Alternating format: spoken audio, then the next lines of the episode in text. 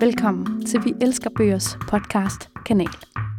I denne podcast handler det om ungdomslitteratur i skolen og i undervisningen. Vi har besøg af forfatterne Sanne Munk Jensen og Sara Engel, der sammen har skrevet bogen Til gaden tilbage i 2019. Vi skal høre dem tale om, hvordan det er at skrive til unge læsere.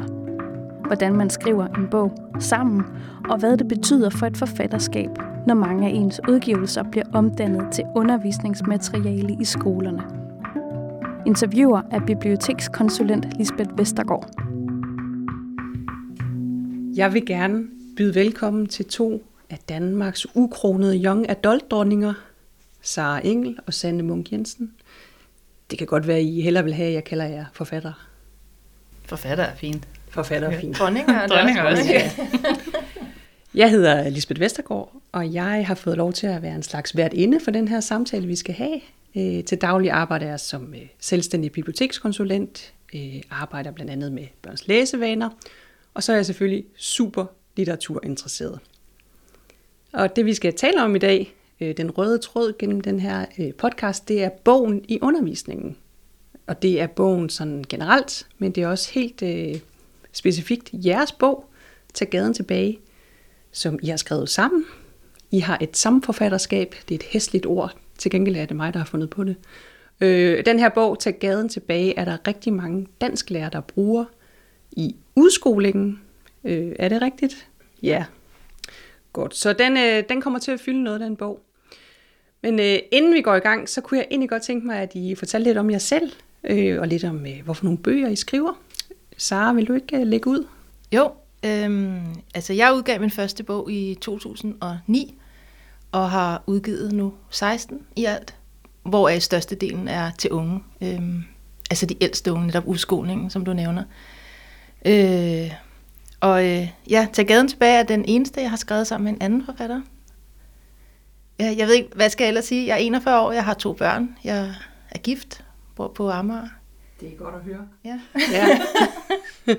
nu ved vi lidt mere om uh, Sara Engel, så jeg kigger over på Sanne.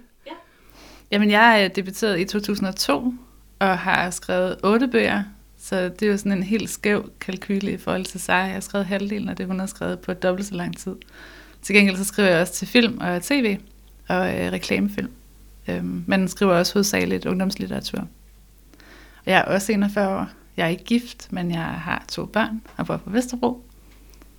Så, Sådan. Ja, Så har vi jer lidt på plads. Og historien om, hvordan I to fandt hinanden og begyndte at skrive sammen, den, den tager vi lige lidt senere her i programmet. Og det er jo øh, bogen i undervisningen, der, der sådan er temaet i dag, men vi kommer også rundt i nogle andre hjørner. Øh, vi kommer til at tale om, hvordan det er at skrive til unge læsere, øh, og være en ung læser. Jeg har tænkt, at i den her sammenhæng var det måske sådan de 13-20-årige. Øh, vi skal også øh, tale om det her med, hvad det betyder at skrive en, en bog sammen. Øhm, fordi det med at være forfatter, det er jo tit en, en ret ensom gerning, har jeg et indtryk af, men det har I jo gjort op med. Øhm, og så er der hovedtemaet, det her med, hvordan det er, når mange af ens bøger de bliver brugt i, i dansk undervisningen.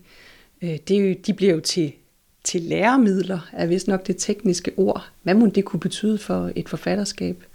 Øhm, hvad betyder det for jeres skriveproces? Sådan nogle ting øhm, håber jeg rigtig meget, at vi kommer ind på. Og øhm, nu laver jeg kontrakten med jer. Jeg kigger på jer og siger, er I med på den? Ja, yes, Ja, den er vi de med nikkede, på. Ja. og Ja. de, har, du har, og de har sagde samtykket ja. til- ja, det er simpelthen så godt. Ja. Jeg plejer at kalde det gisseltagningen. Ja, Ja. ja, perfekt. I får ikke lov til at gå ud af det her lokale, før vi har rundet de her emner. Super.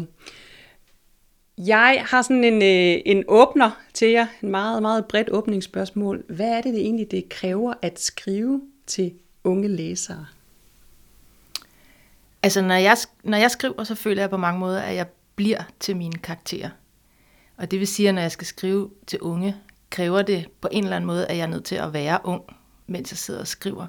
Altså, øh, jamen det mener jeg, jeg er nødt til, altså alt sådan nogle pædagogiske hensyn og alt sådan noget, at skal pakkes langt væk, når man går ind i det der skriverum. Nu, nu snakker vi jo lige om, at både mig og Sanne er mødre, og i den rolle, der er man jo en lang række af gode råd og formaninger, og man har en masse erfaringer øh, fra sit liv, man gerne vil give videre. Men alt det, sådan noget, det dur ikke, når man, når man skriver til unge. Der er man nødt til Altså ikke bare kunne leve sig ind i unge, men virkelig sådan blive ung på en eller anden måde. Og det oplever jeg, sangen skal lade sig gøre. Fordi altså alle os, der er voksne, har jo været 15 år engang, og alle de erfaringer fra dengang sidder på en eller anden måde stadig et sted derinde i kroppen. Øh, og, og dem kan man godt trække frem. Det er noget med at det der med at sætte sig i en anden sted og bruge sin forestillingskraft rigtig meget. Ja, det er virkelig meget indlevelsesevne. Jeg føler egentlig ikke, der er så stor forskel på, om man har en ung hovedperson eller en ældre hovedperson. Det er, det, det er ligesom det samme, det kræver, det er, at man lever sig fuldstændig ind i, i en anden bevidsthed. Øh, og, og alt skal så passe til den, altså, og sproget skal afspejle vedkommende. Øhm, ja, så, så det kræver jo, at, at man i hvert fald ikke ser ned på unge øh, og, og føler, at man, fordi man er ældre, har regnet et eller andet ud, som man gerne øh, vil dele med dem. Altså man er nødt til at synes, der er en værdi i ungdommen i sig selv. At den, har, øh, den er værd at dykke ned i og bruge tid på at, at, at udforske på sine egne præmisser. Mm. Nu kigger jeg lige over på Sanne. Hvad har du af tanker om det her med, hvad det hvad kræver det af dig? Jamen det er jeg fuldstændig enig med Sara i, alt hvad hun siger. Øh, men, øh, men jeg tror også, det handler meget om, ligesom, altså, i stedet for, man, i stedet for, man sådan skal sætte sig i en anden sted, så tror jeg også, det handler ligesom om, at man ligesom kan genfinde de der smertepunkter, som man selv har oplevet, eller som man selv har oplevet på baggrund af noget andet. Altså tit så de ting, som vi skriver om, er jo sådan ret universelle emner, kan man sige, som man godt kan opleve, selvom man, man er på vores alder også. Når man er ung, så har det bare sådan en jomfruelighed over sig. Man har aldrig nogensinde prøvet det før. Altså man tror jo rent faktisk, at man dør af den første hjertesorg, man oplever. Det ved man godt som 40 at man nok ikke gør, men det gør stadigvæk ondt. Så på en eller anden måde, så, så synes jeg også, det handler meget om at finde, altså at finde ind i de der, finde ind i de der smertepunkter, finde ind i, finde ind i sådan følelsen af, hvordan det var, da man selv var der, kan man sige. Og så selvfølgelig på baggrund af nogle helt andre begivenheder, som er det, som er fiktionen, kan man sige. Jeg tænker på, at I jo, I jo to forfattere, der relativt tit er ude og møde jeres læsere. Vi er ude og holde øh, forfattermøder, forfatterforedrag ude på skoler. Øhm, og jeg hørte også en podcast for nylig, hvor du var med, så øh, en podcast, der hedder Jazz, eller Jazz, Young Adult Stemmer, tror jeg nok. Den er i hvert fald øh, lavet af nogle unge, nogle, jeg tror det var en 4-5 piger, der går i gymnasiet, de, de havde læst øh, nogle af dine romaner, og de havde dig inde øh, i deres program, og du talte med dem. Men hvad, hvad gør I ellers for at være i, i dialog med jeres læsere? Nu mener jeg dialog sådan i meget bred forstand. Altså sådan helt konkret, ja, der er det jo, både mig og Sande holder rigtig mange foredrag på skoler i hele landet, så der møder vi jo enormt mange unge, og igennem de spørgsmål, de stiller, får vi jo et indblik i, hvad, hvad var de optaget i, i bogen. Og øh, ja, så er der også mange, der skriver, øh, unge læsere, der skriver og øh, fortæller, hvad de har fået ud af bogen, og øh, øh, skriver for eksempel, at de har kunne genkende sig selv i, i nogle af temaerne og i hovedpersonen. Det er jo sådan en meget direkte kontakt. Ellers sådan i forhold til ungdomsuniverset i, i det hele taget, der, altså, vi ser begge to, så for eksempel ja, serier, som egentlig er til unge, og, og læser ungdomsromaner, og, sådan, og på den måde er en del af det der univers. Men, men helt grundlæggende vil jeg sige, jeg, jeg forsøger at tænke så lidt på målgruppen som overhovedet muligt. Altså jeg, jeg ser ikke den der dialog med unge som nødvendig, eller, eller nogle gange tror jeg faktisk, at den kan spænde lidt ben, for at man tør for alvor sådan at være modig i sin tekst og gå ind i den. Øh, altså jeg tror meget mere på, at de der almen menneskelige følelser ligner hinanden, altså uanset hvilken alder man har. Jeg tror, man skal passe på med at tænke, at unge er sådan en helt anden race, som man sådan skal sidde som sådan en antropolog og forsøge at forstå. Jamen lige præcis. Eller så man prøver, hvis man, hvis man, hvis man sætter sig for, at nu skal jeg regne ud, nu skal jeg prøve at regne ud, hvad det er, de unge de vil have. Nu skal jeg ramme dem lige på kornet altså, så tror jeg faktisk, man, man skyder sig selv rigtig hårdt i foden. Altså, så, så risikerer man nemlig at falde i sådan en, en fælde, hvor det bliver sådan bestræbelsen på det, der kommer til at skinne igennem, frem for den der sådan nærværende historie, tror jeg. Det kan i hvert fald være en risiko. Altså, jeg, jeg tror netop også, at hvis du ligesom sætter dig ud over det, hvis du prøver at skrive en roman, som du egentlig gerne selv vil læse, eller ville have læst, da du var lidt yngre, så tror jeg, du når længere end hvis at prøve at adaptere målgruppen, og prøve at finde ud af, hvad er, det, hvad er det, der rører sig hos dem, hvad er det for noget slang, der er det nyeste nye. Øh, så bliver det bare ret hurtigt sådan noget knæhøj karsesnak, tror jeg. Altså jeg prøver netop også altså, at sætte mig ud over det, og, og lade være med, og, altså lade være med sådan at studere det. Øhm, fordi så synes jeg, jeg stivner i, i processen faktisk. Ja, det er jo også meget noget med, at det er ikke sådan meget intellektet, man skal bruge. Det er jo Nej, meget mere det, sådan det. Følelse, ja. følelsen, altså man skal kunne mærke sin karakter mere, end man sådan rationelt skal forstå Altså man skal på en eller anden måde flytte, flytte det fra hjernen ned i, Ja. i maven. Eller, Ja, nemlig. Det er ikke som at konstruere en krimi med et meget kringlet plot.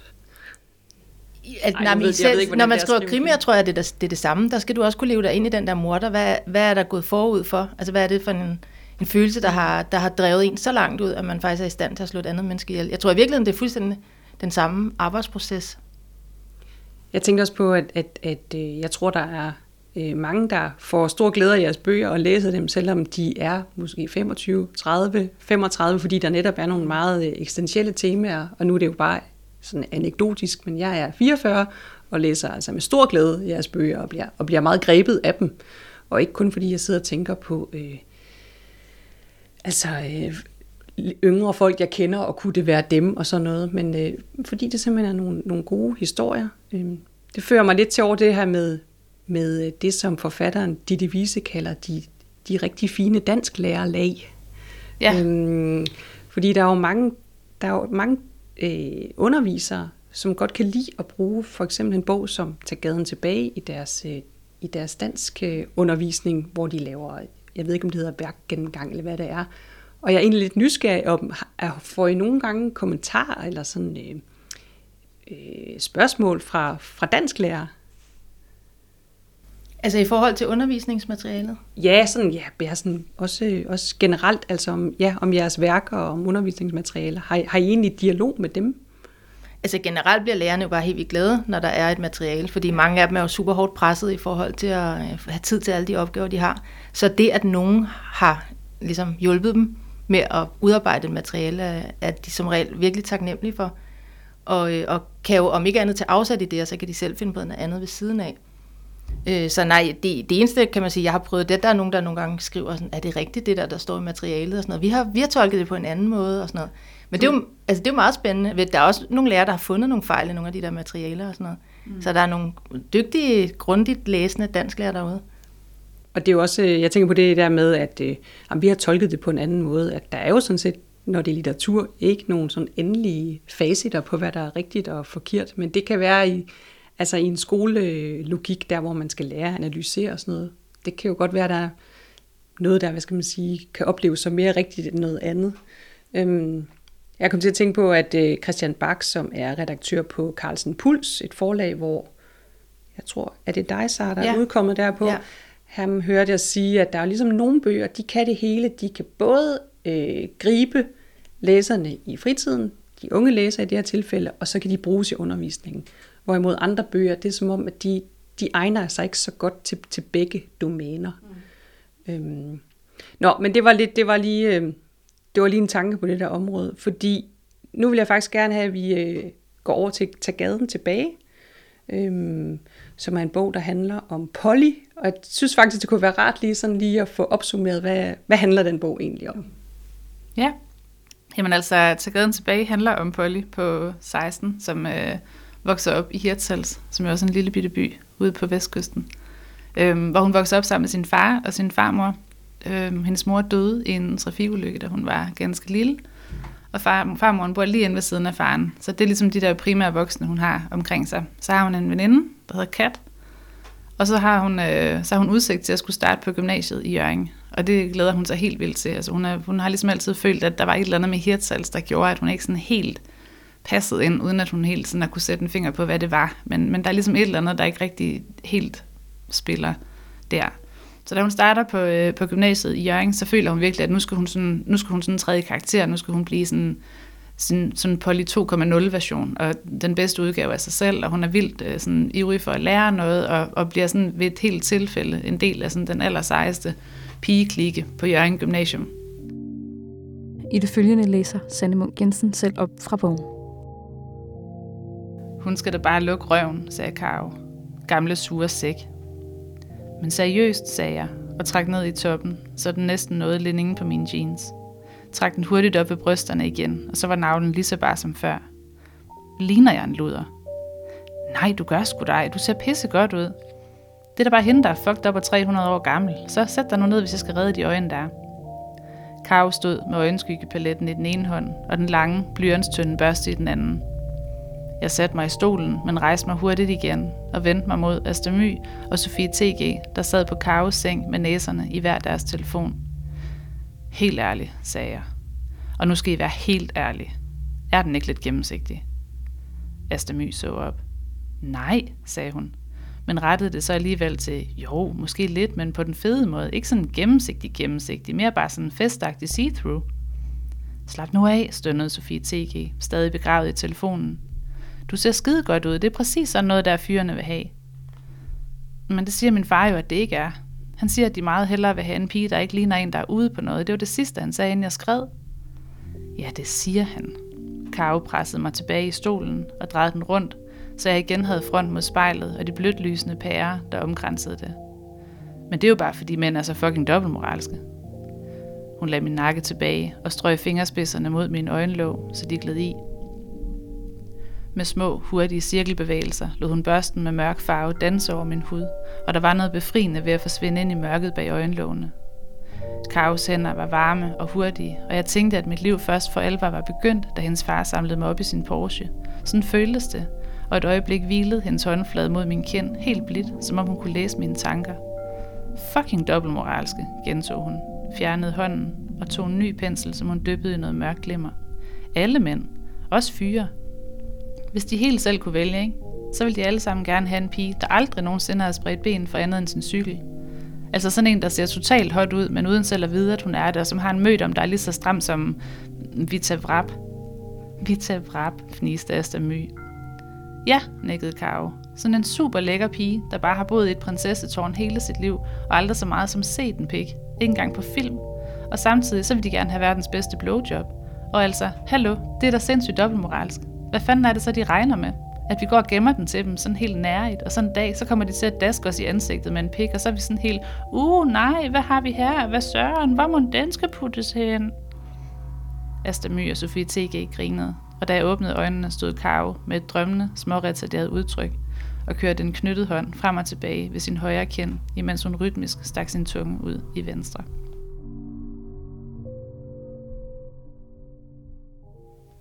Og, og så føler hun virkelig, at nu, nu er det nu, nu bliver, hun, øh, nu bliver hendes liv fedt, og nu er det alt det her, hun har håbet på, og det gør også, at hun sylter lidt de her veninder, hun har i Hirtshals. Øhm, og så gør det jo hverken værre eller bedre, end at øh, hun simpelthen kommer til at være sammen med tre forskellige drenge på den samme aften. Og det synes de her nye veninder af øh, alle mulige årsager ikke er fedt. Så hun bliver fuldstændig udskammet og går ligesom fra 100 til 0 rimelig hurtigt.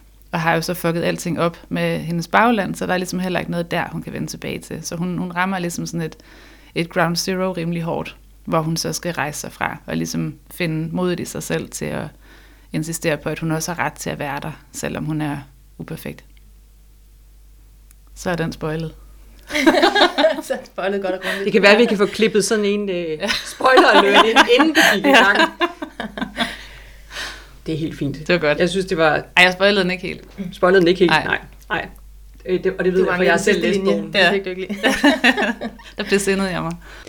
Jeg er simpelthen øh, så nysgerrig efter at høre noget om, hvordan I, I øh, fandt på at skrive den bog sammen. Hvad er historien? Jamen, det er mig, der plejer at fortælle den historie, fordi det var faktisk mit initiativ. Det var, øh, jeg har jo tidligere skrevet en roman sammen med en anden forfatter. Jeg har skrevet en, der hedder Dig og mig ved daggry sammen med Glenn Ringtved. Og det havde været en helt vildt fantastisk proces, øh, som jeg tænkte, det skal jeg så i hvert fald nok ikke gøre med andre, fordi det kan sikkert ikke blive lige så fedt. Øhm, ikke desto mindre, så var jeg jo kæmpe, kæmpe sej Engel-fan, og jeg synes, at, at hun skrev øh, skide godt. Og så var det sådan, øh, at tit, hvis en af os blev nævnt, altså Sara eller jeg blev nævnt i, i medierne, som, så var det altid som sådan nogen, der dem, der skrev den der tunge, hårde, realistiske ungdomslitteratur. Hvis en af os blev nævnt, så blev den anden næsten altid nævnt i samme sætning. Så jeg var sådan enormt nysgerrig på, sådan, hvad, hvad vi egentlig kunne, hvis man ligesom lagde de kræfter sammen. Hvad kunne der ligesom komme ud af det? Øh, men vi kendte ikke hinanden andet end sådan af navn.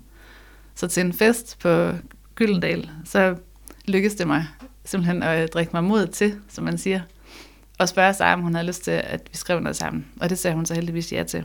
Og så drak vi også. Øh, så skålede vi på det af nogle omgange, tror jeg. Fordi da jeg vågnede næste morgen, havde jeg faktisk glemt, at jeg havde spurgt. Indtil Sara så skrev en besked og skrev sådan, at, øh, at det var altså ikke kun rødvinstogerne, der havde, der havde talt, og hun havde stadigvæk lyst til at skrive den her bog sammen med mig. Og så måtte vi jo gøre det. Så det var jo, det var jo fantastisk.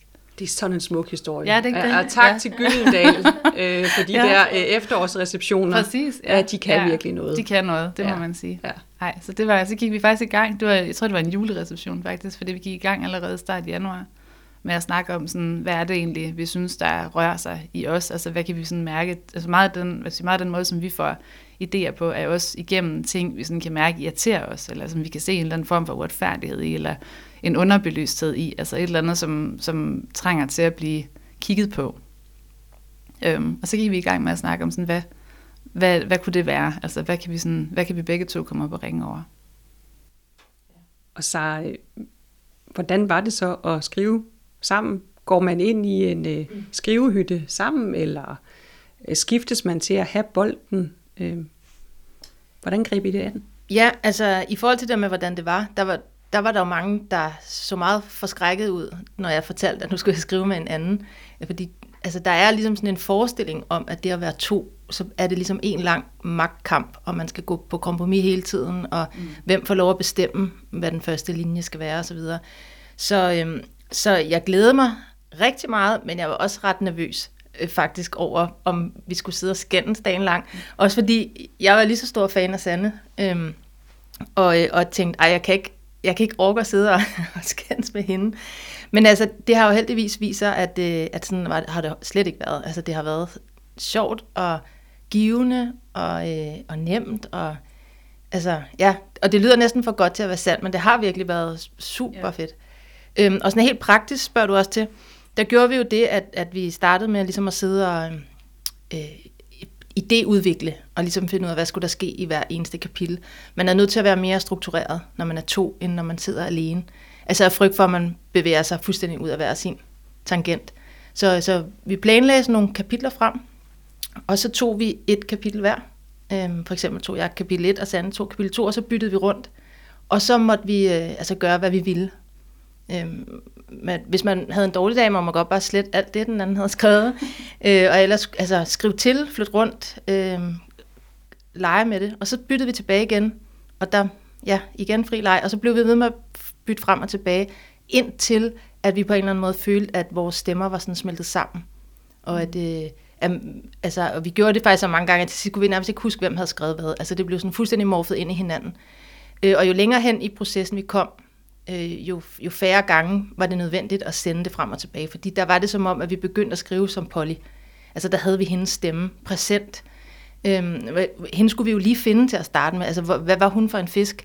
Hvor, hvor, hvor deprimeret, hvor melankolsk, hvor, hvor selvironisk, hvor humoristisk. Alle sådan nogle øh, fine balancer der skal man jo lige tune sig ind på i starten, indtil man kan mærke, at der var hun. Det er sådan, Polly lyder.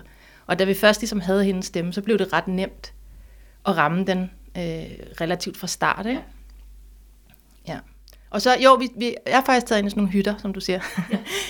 øh, vi, vi har været på to skriveophold, øh, hvor vi har siddet sådan intensivt og arbejdet. Øh, først en uge i Skagen, og så en uge i Spanien. Hvor vi øh, ja, har siddet sådan nærmest helt isoleret, øh, bare os to sammen, og, øh, og skrevet og drukket vin og snakket og gået ture og sådan noget, og, øh, og har fået lavet sindssygt meget. Ja. Altså, der gik sådan sport i hver aften. hver aften så åbnede Sande computeren, og så spurgte hun mig, hvor mange sider tror du, vi er oppe på?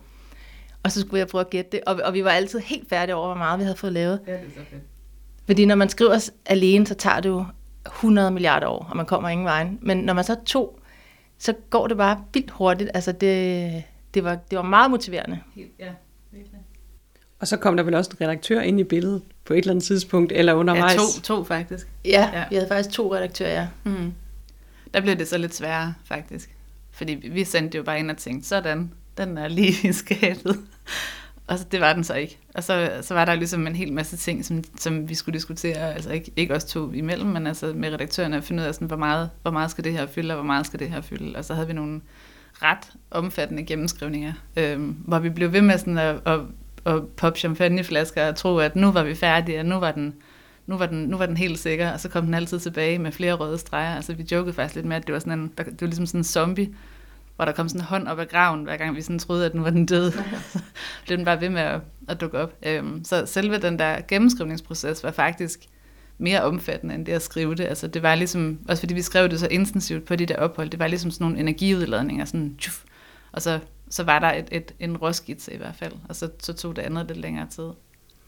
Det er altid spændende at blive inviteret ind bag ved kulisserne. Ja. Ja, jeg, øh, jeg sad og tænkte på, at det med at skrive sammen, altså i, i, øh, i undervisningssammenhæng, der var det jo, det kan også være, at det er noget, man gør allerede, men det med at sige, at det at skrive, det behøver ikke at være noget, noget individuelt, altså at man, at man leger mere med det, at man skriver noget og sender det videre til en kammerat, og man bytter og så videre. Mm.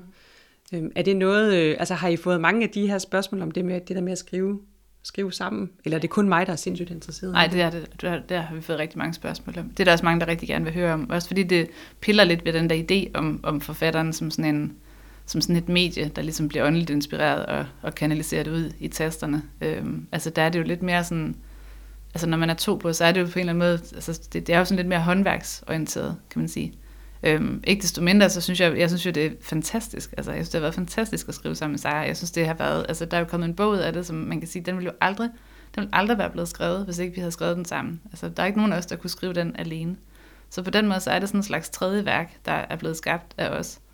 Øhm, nu arbejder jeg meget med film og tv. Der, der er det jo meget typisk, at man er mange forfattere på. Altså man har en hovedforfatter, og så har man nogle episodeforfattere, og så er man mange, der sidder og arbejder med den samme tekst. Så, så på den måde er det ikke sådan nyt for mig. På den måde, det, det er måske bare nyt, at man gør det, relativt nyt i hvert fald, at man gør det i et litterært regi også. Øhm, men jeg synes, det er, jeg synes, det er stærkt undervurderet. Mm. Og jeg synes, der kommer, altså, jeg synes, der kan komme nogle, nogle virkelig, virkelig fantastiske bøger ud af det. Og det, der også er ret befriende ved det, synes jeg, det har vi også lagt mærke til, når vi har været ude og tale om den, at altså, når vi så er to, der er tit mange, der spørger sådan, Nå, men er det, er det dig selv, du har skrevet om her? Altså, har du også prøvet at skære i dig selv, eller har du også, har du også prøvet at begå selvmord? Eller hvad nu, hvad nu man har skrevet om? Øhm, så, så folk er meget tilbøjelige til at læse, læse forfatteren ind i værket. Og det er selvfølgelig også meget nærliggende. Men det er som om, at fordi vi er to, så, er der sådan en, så står der sådan en konsensus om, at det kan jo ikke være nogen af os så. Fordi det kan ikke være os begge to. Så der er aldrig nogen, der spørger til os. Altså, der er aldrig nogen, der spørger, om det er os, det handler om. Altså, vi er ligesom ude af det på en eller anden måde. Det handler altid om bogen. Det er altid den, vi snakker om. Det er aldrig os selv. Og det er i virkeligheden ret befriende, altså, synes vi, at, at, at, at den ligesom kan få lov til at stå så alene, øhm, uden at skal være bakket op af vores forhistorie. Så det vil sige, når I er ude for eksempel at lave øh, forfatteroplæg, øh, workshops ude hos nogle klasser for eksempel, så kan I mærke, at, at der er et eller andet fokus, der... Altså det fylder ikke så meget det der med en til en, har du selv oplevet det, at lige pludselig så er det bogens verden 100 procent, ja. som de, de unge, de, øh, de spørger til eller fokuserer på? Jamen, det er jo ikke engang kun på skolerne. Altså, det er jo et eller andet, der er i tiden, at man er enormt optaget af, forfatternes privatliv. Altså på en eller anden måde er en bog mere relevant eller bedre nærmest, hvis man kan dokumentere, at man selv har taget stoffer, eller man er selv lige blevet skilt, eller et eller andet. Øh, det, det er noget, der, der går igen, også når journalister interviewer. Altså de, øh, vi, de vil så gerne have historien bag historien, som det hedder. Øh, og altså, når man har siddet og brugt to år på at skrive en roman, så vil man bare gerne tale om romanen. Altså, jeg synes, det der med ens privatliv er irrelevant. Øh, så det, som Sanne siger, har været så rart, at vi har kunne få lov at snakke om bogen, i stedet for at tale om vores privatliv. Ikke at vores privatliv ikke også er sindssygt spændende, men, det er, men, men, men, har, men det, det, det, er en anden historie. Ja. I starten af podcasten, så det, ja. det tager vi, vi til fredagsbarn. Ja, ja, vi holder det på, på det niveau. Øhm, hvis I skulle give et enkelt råd til andre, der gerne vil skrive sammen, og nu ser jeg bare andre, altså det behøver ikke være forfattere, det kan jo også være øh, helt almindelige mennesker, børn, unge, voksne, der godt kunne tænke sig at skrive noget sammen. Hvad, hvad er det gode råd så? Altså det er, i hvert fald, det er i hvert fald at skrive sammen med et menneske, som du godt kan lide, vil jeg sige. Altså man kommer virkelig til at bruge meget tid sammen, og virkelig endevende hinandens hjerner sammen. Og der er, det, der, der er det bare ret vigtigt, at man har en eller anden god kemi. Det gik jeg jo så bare ud fra, at så jeg måtte have, siden, siden vi skrev meget på samme måde. Altså, og det viser sig jo heldigvis at være rigtigt. Men altså, ellers så kan det være en, en langstrakt proces, tænker jeg, hvis man ikke ligesom har, hvis man ikke sådan klikker rigtigt. Øhm, og en anden ting er, jeg synes, altså nu har jeg både skrevet sammen med Sara og med Glenn, og jeg synes, det, jeg synes at, altså, for mig har det også været vigtigt at skrive sammen med nogen, jeg virkelig beundrede. Altså, hvor jeg tænker, det skal fandme ikke være min skyld, at det her det bliver noget lort. Altså det, jeg, jeg er nødt til ligesom at være helt skarp og gøre mig god. Altså, så jeg tror, altså, jeg tror også, hvis man er nødt til at vælge nogen, man, man på en eller anden måde sådan respekterer virkelig højt. Det var faktisk helt to råd. Så er der noget, du også... Øh... Jamen, jeg er meget enig, jeg er meget enig i det, i det Sande siger, at, at man skal jo gå ind i det med en, øh, en tro på, at det bliver bedre end noget, man kunne lave alene. Altså det her med, nu slår vi to hjerner sammen. Så altså, man skal ikke gå ind i det med den der forestilling, som jeg blev præsenteret for. Det der med, at åh, det bliver nok en lang magtkamp, og nu skal vi sidde og skændes mm. og diskutere sådan noget. Hvis, hvis, man regner, altså, hvis det ligesom er det, man regner med, der skal ske, altså, så er det nok bedre at lave noget selv. Man skal gå ind i det, fordi man er indstillet på, altså ligesom i fysiklokalet i skolen, ikke, hvor man blander sådan to væsker sammen. Man skal være nysgerrig på, hvad sker der, når vi tager den blå væske og den røde væske og blander sammen. Det skal ikke være en kamp om, at det er blå eller rød, der vinder. Altså, man skal ville det der og se den lille farve komme til syne. Ikke? Det, det, det skal man synes er, er spændende. Og hvis, hvis, man, hvis man kan mærke, at man har et eller andet øh, ego, der fylder lige lovligt meget, så, så, så vil jeg nok anbefale, at man lige trykker det af først. Altså skriver en roman alene først, for at få lov at trykke det der kontrolbehov og ego af, og så er man måske klar til at gå ind i den der kollektive proces bagefter. Ja, ja også, men, og det oplevede vi faktisk også i processen. Altså, der handlede det heller aldrig. Det handlede det heller aldrig om os. Altså, da vi skrev bogen, der handlede det altid om, hvad var det bedste for bogen. Og hvis det var sådan, at altså, hvis man havde skrevet altså, et helt kapitel, der ikke fungerede, altså, så var der aldrig noget med, at oh, det, var, oh, det gider jeg ikke, at det skal med, fordi det er mig, der har skrevet det. Altså, så var det bare sådan ud med det. Altså det kunne vi begge to fuldstændig roligt gøre, altså fordi det var, det var fuldstændig irrelevant, hvem af os, der havde skrevet det. Det handlede bare om, hvad der var bedst for den her bog. Altså, og hvis det ikke fungerede, så skulle det jo bare ud. Og det var der, ikke nogen, det var der slet ikke nogen sådan tvivl om. Altså, så alt, hvad der sådan hed stolthed og fløjelshandsker, det skal man ligesom også være parat til at, at sætte en tændstik til. Ja, og så have en tillid til hinanden. Ja. Ikke? Altså det vil sige, at, at hvis jeg sender noget, og Sanne sletter det, så skal jeg have fuld tillid til, at hun har slettet det, fordi det ikke skal være med. Ja. Altså det skal ikke være sådan noget, vi, vi kørte jo ikke med sådan noget, det, det der, hvor man markerer, hvad hedder Nej. det, tra- track changes eller sådan noget, ikke? Nej, det kørte vi jo ikke med. Altså vi slettede jo bare, uden at fortælle den anden, hvad vi, vi slettede, ikke? I, I sådan en gensidig tillid til, at når noget røg, så var det fordi, det ikke skulle være med. Mm. Det lyder som om, det er alt det, som øh, gruppearbejde på RUK ikke er. Ja. Nej, det er jo måske... Det, jo, øh, måske, jeg har ikke gået der, så jeg skal ikke kunne sige det. Og her er det igen Sanne Munk Jensen, der læser op fra Tag gaden tilbage.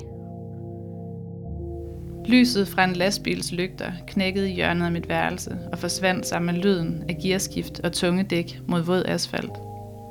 Jeg vidste ikke, hvad klokken var, men i hvert fald mere end 2.26, som den var sidst, jeg kiggede på min telefon.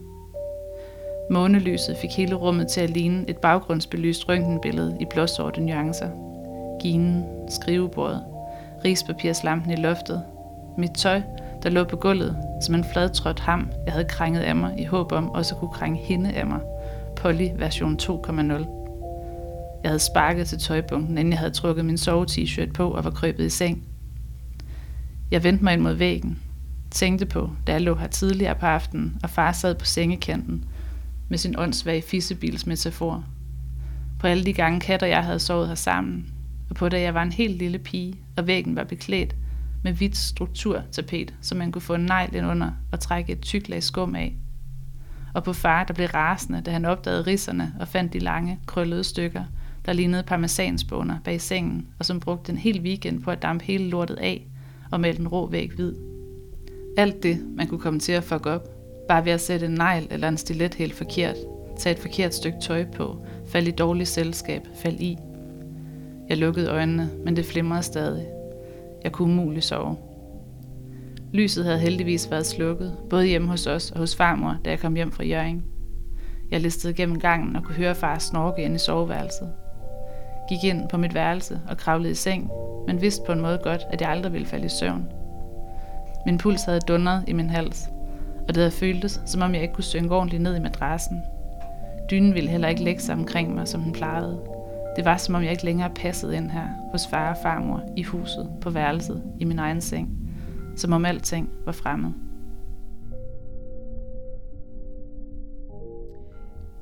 Nu tager jeg lige øh, fat i den her Tag gaden tilbage igen. Tag gaden, tag gaden tilbage igen. Fordi den er øh, jo en roman, der, hvor der er udviklet alt muligt undervisningsmateriale til, og der sidder øh, unge over hele landet, som har mødt den her bog i en skolesammenhæng. Øh, og i de her år, og måske også bare i det hele taget, snakker vi meget om, at det her med, at børn læser måske ikke så meget af lyst og i deres fritid, som de gjorde tidligere. De 9-13-årige, de læser i hvert fald ikke så meget, ved vi. Og, øh, og børn i den her aldersgruppe, i hvert fald 9-13 år, forbinder generelt læsning med skole og pligt. Og det er sådan noget, der virkelig gør ondt på en øh, folkebibliotekssektor. Øh, øh, men hvad, øh, hvad tror I, det betyder, det her med, at øh, om, om børn de læser en, nu siger jeg, en god bog, det kan jo være alt muligt, i skolen eller i fritiden? Ja. Altså børn, børn og unge skal læse. Altså det er så vigtigt, altså så også som en modvægt til, til alle de her hurtige medier, øh, øh, og de her øh, Facebook og Instagram, og alle de her lynhurtige ting, hvor, man, hvor, hvor alt er overflade. Det, litteraturen er jo altså, nærmest et af de eneste medier, vi har tilbage, hvor man går ned i gear, altså går ned i tempo, fordyber sig og koncentrerer sig. Og det har vi bare brug for, øh, og især også de unge. Og øhm, altså jeg tror, i forhold til at få den der læseglæde frem, er det, jeg tror faktisk, at dansklæreren spiller en kæmpe stor rolle. Altså når jeg er ude og holde foredrag, nogle gange kan jeg allerede i den mail, læreren skriver til mig, mærke, om det bliver et godt foredrag eller ej. Altså fordi der er nogle lærere, der bare bobler over af kærlighed til litteraturen. Og det kan jeg mærke allerede i den mail, de sender mig, når de spørger, hej, kan du komme til den og den by? Så kan jeg på en eller anden måde allerede få en fornemmelse, og når jeg kommer frem, altså hvis det holder stik, altså så er det bare en helt anden klasse, jeg kommer ud til. Fordi sådan noget læseglæde, det smitter rigtig meget. Hvis det er en lærer, der, der formår at, øhm, at dele den her begejstring, altså oprigtigt, så, øh, så kan jeg bare mærke det. Det er nogle helt andre elever, jeg kommer ud til. De er, de er nysgerrige på at møde mig, og de har læst bogen grundigt og har alle mulige tanker om det. Hvor imod, altså det er heldigvis ikke så ofte, men jeg har også prøvet at komme ud i skoler, hvor, hvor læreren tænker, super, nu er der en anden, der underholder en time. Jeg sætter mig ned bagerst med armene over kors og tager en lille morfar hernede. Og der altså, er det jo en helt anden oplevelse, fordi eleverne er jo påvirket af den manglende begejstring fra læreren. De, de altså, sidder også lidt i deres egen verden og tænker, hvad skal vi bruge hende der til, der står og taler om mm. den der bog? Hvad er overhovedet en bog?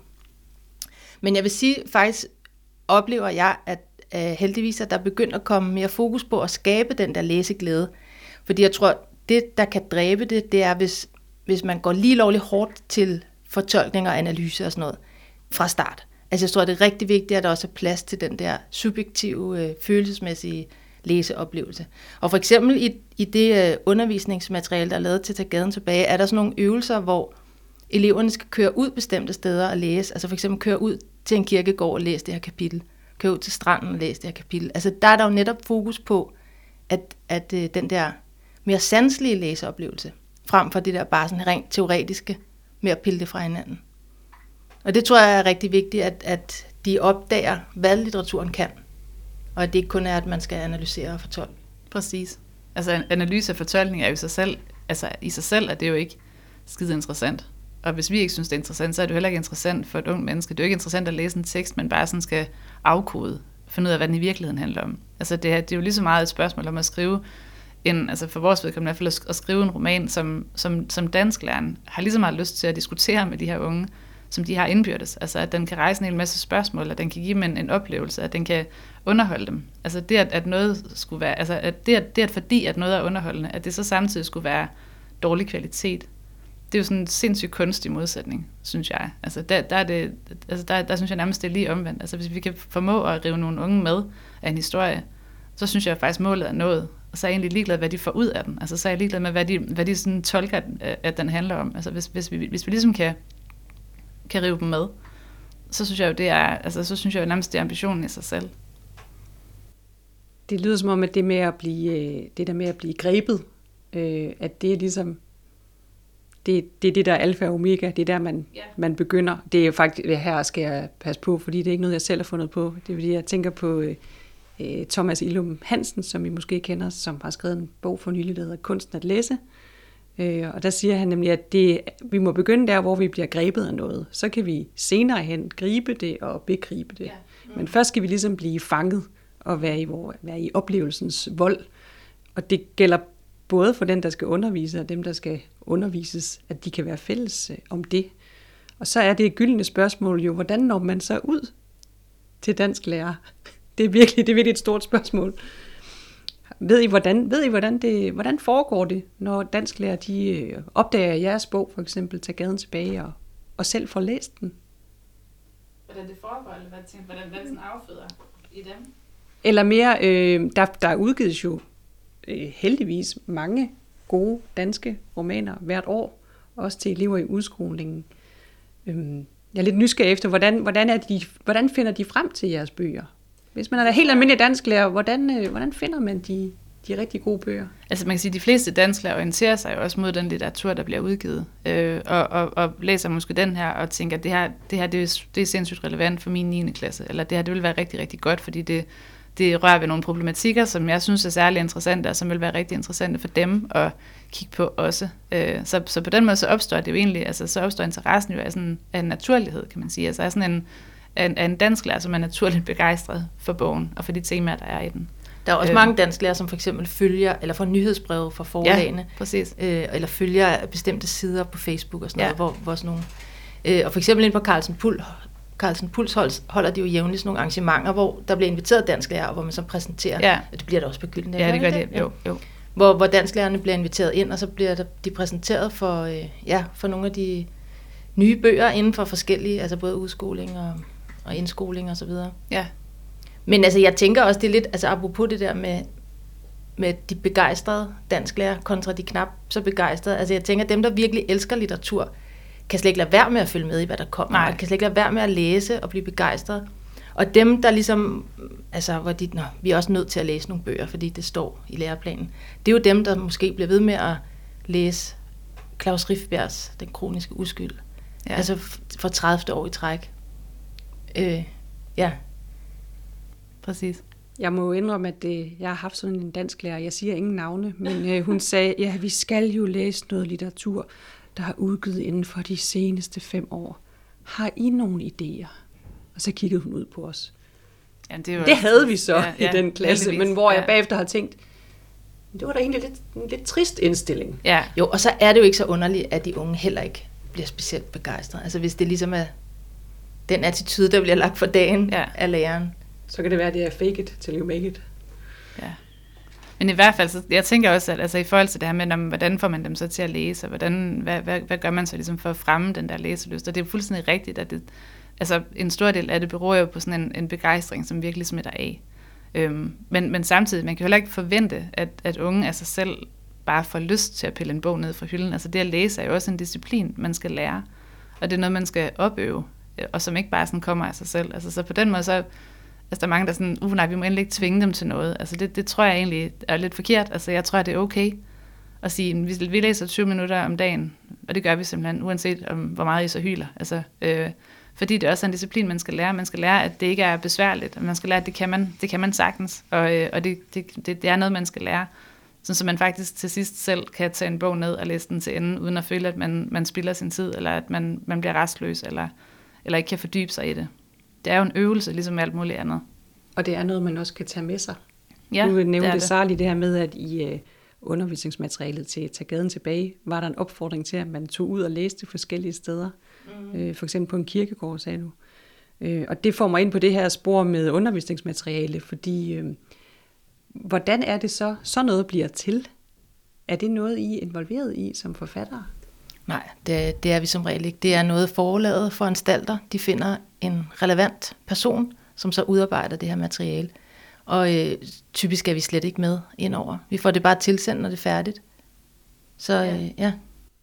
Hvad, hvad betyder det så øh, for jeres videre skriveprocesser, når I er i gang med noget andet, at, den, at der er sådan noget materiale? Er det noget, der på et eller andet niveau også er med til at, at påvirke jer?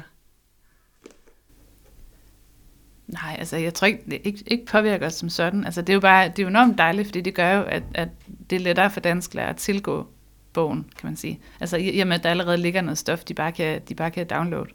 Øhm, og det gør jo selvfølgelig, at altså, for man håber i hvert fald, at de, øh, at de bruger bogen i undervisningen. Og det gør jo så, at vi kommer ud og holder foredrag. Og altså på den måde, så, så kan det jo være sådan et, et led, eller sådan en stepping stone til, at man faktisk skal have sådan en direkte interaktion med dem.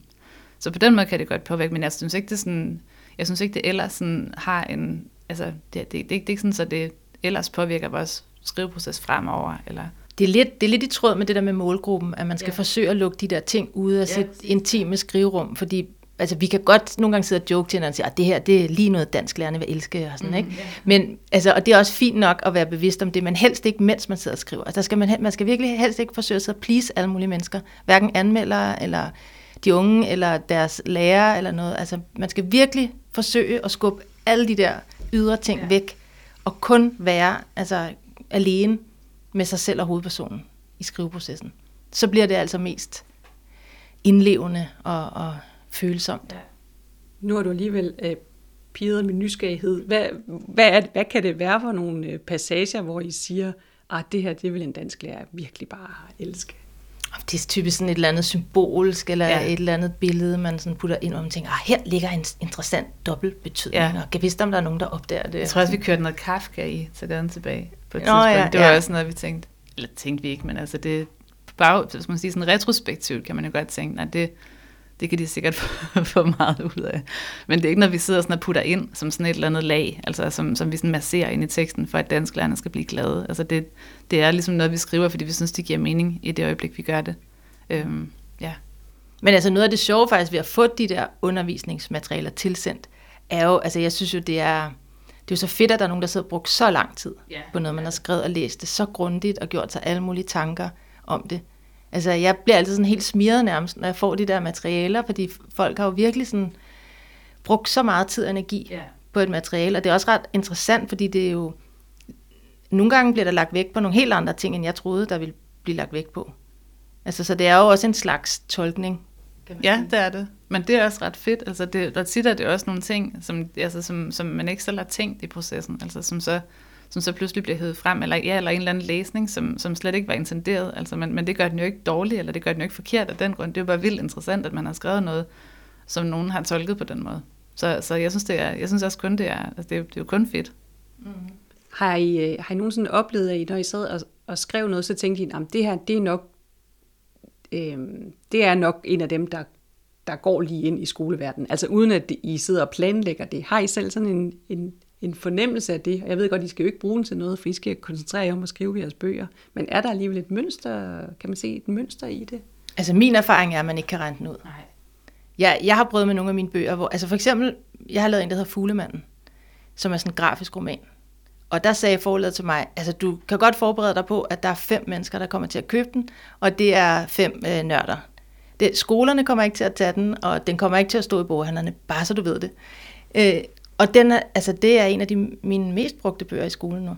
Og omvendt har jeg prøvet med nogle af de andre, hvor forholdet sagde, at denne her bliver kæmpestor, og bliver brugt til, altså, skolerne kommer til at rive den ned fra hylderne, og så har den solgt fire eksemplarer. Ikke? Altså det, jeg, jeg, jeg oplever ikke, at man på den måde kan regne ud, Nej. hvilket er ret fedt faktisk. Ja, det er super fedt. Fordi det er jo med til, at man netop ikke sidder sådan og kalkulerer øh, og sådan strategisk vælger, hvilke emner og sådan noget. Altså det, man er nødt til at gå med sin egen mavefornemmelse, og så håbe, at der er nogle andre, der bliver lige så grebet af det, som, som man selv har været.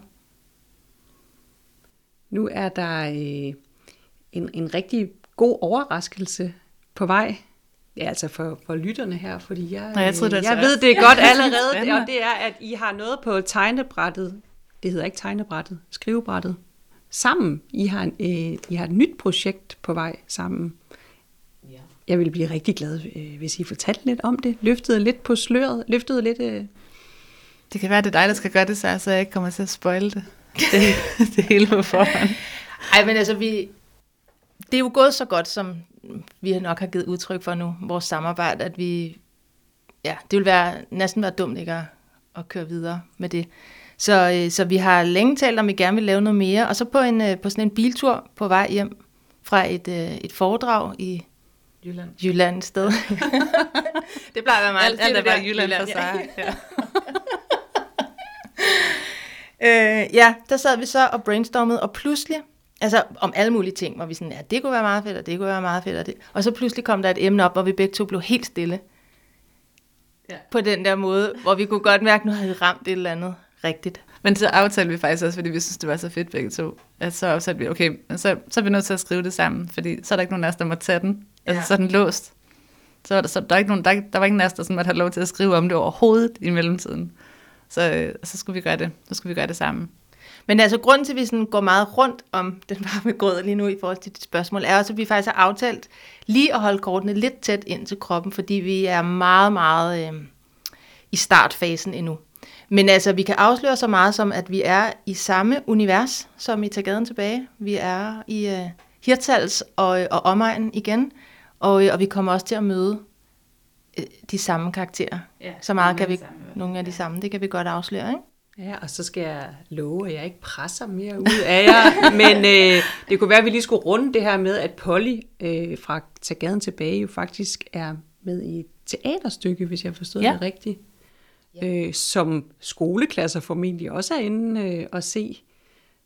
Det er jo, øh, det er jo endnu et, et kunstnerisk udtryk. Øh, er, det, er det noget, øh, noget, I har været involveret i, den her, at konvertere en bog Nej, til et teaterstykke? Det har vi faktisk ikke. Øhm, nej, det er, altså det er ligesom, altså faktisk, der er mig ved Daggry, som jeg skrev tidligere med Glenn, den blev også opsat som teater. Og der spurgte de, om vi ville øh, skrive manuskript til den. Og det sagde vi nej til, fordi vi tænkte, det kan vi sgu nok ikke finde ud af. Vi synes også, vi havde skrevet den bog en gang. Og da vi så var inde og se det til premieren, der var vi simpelthen fuldstændig blæst bagover begge to, og vi havde det begge to sådan, på at det der, det kunne vi aldrig nogensinde have fundet på.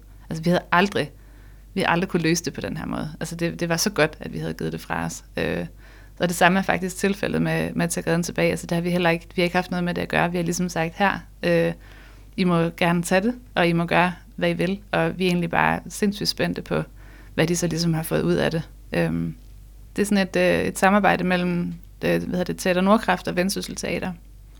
Og det hedder Polly og Stormen. Det har fået en lidt anden titel. Jeg tror, de mente, at gaden det refererede lidt for meget til Jomfru Indegade, når det nu var deroppe af.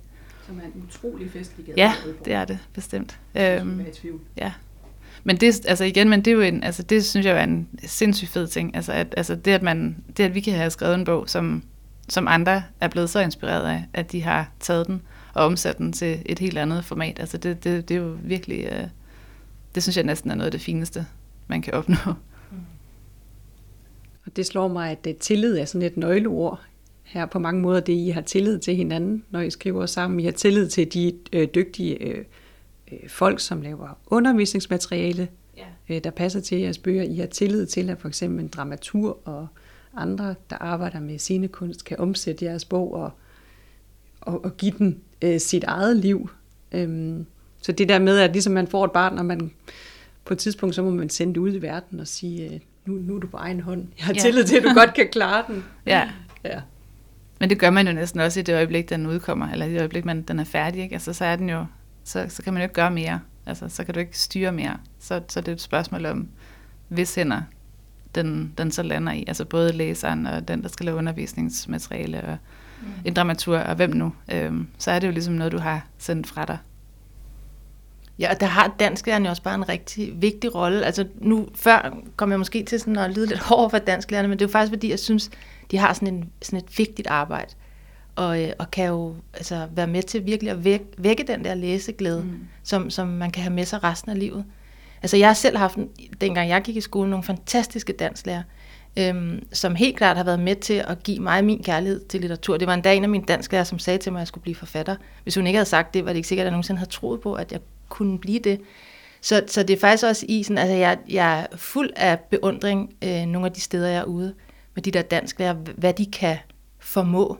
Mm. Jeg var ude på en skole, hvor, hvor, en, hvor en, en dansklærer simpelthen havde, altså selv drengene, som jo angiveligt er, er nogle af de sværeste øh, til at få læse, hun har simpelthen vækket så meget læseglæde i de der unge knægte der, at de øh, på, på egen hånd havde læst altså virkelig mange af mine bøger, og kom op efterfølgende og havde tusind spørgsmål og sådan noget. Jeg var, jeg var fuldstændig færdig af altså beundring over hendes øh, arbejde. Så, øh, så det er også mere det, jeg mener. Altså, jeg synes virkelig, at man som dansker, man skal ikke underkende, øh, hvilken vigtig øh, rolle man faktisk har. Nej, det har en kæmpe betydning. Det var også en dansk lærer, der synes, at jeg skulle skrive, altså, og opfordre mig til det. Og ligesom jeg også fik, fik mig til at tro på, at det kunne jeg godt. Øhm, og det samme, altså det er lidt det samme, du siger. Altså det, er, det, er, det er jo det, som vi også oplever, når vi er ude. Altså det er jo netop, at, at det, vi har lavet, bliver brugt på en sindssygt positiv måde og, og generere. Så altså, det, det sætter så mange aftryk hos, hos en ung læser, som faktisk har lyst til af sig selv at læse den her bog, er jo, altså, det, er jo- det er jo en, det er jo helt vildt fedt. Jeg tror simpelthen, at med den her kæmpe kado til dansklærer rundt omkring i landet, så skal vi til at, at runde af. Og jeg vil øh, sige tusind tak, fordi I vil invitere os med ind i jeres øh, forfatterskab og samforfatterskab. Og jeg tror, vi er mange, øh, der glæder os til at møde Polly-universet igen på en eller anden måde. Det kan jo godt være, der går et par år, man ved aldrig. Det kunne... Ah, jo. Vi skal ikke love det. pas på, hvad du lover. Den der zombie, lige skrive den først. zombie-historien der igen. Vi venter bare øh, ja. i glæde og forventning. Og så vil jeg også sige uh, tusind tak til alle jer, der lyttede med derude. Vi elsker bøgers podcast produceres af Københavns Biblioteker i forbindelse med afholdelsen af Københavns Bibliotekers årlige børnelitteraturfestival Vi elsker bøger. Podcasten dykker ned i emner, der vedrører børns litteratur og læsning og sproglig udvikling.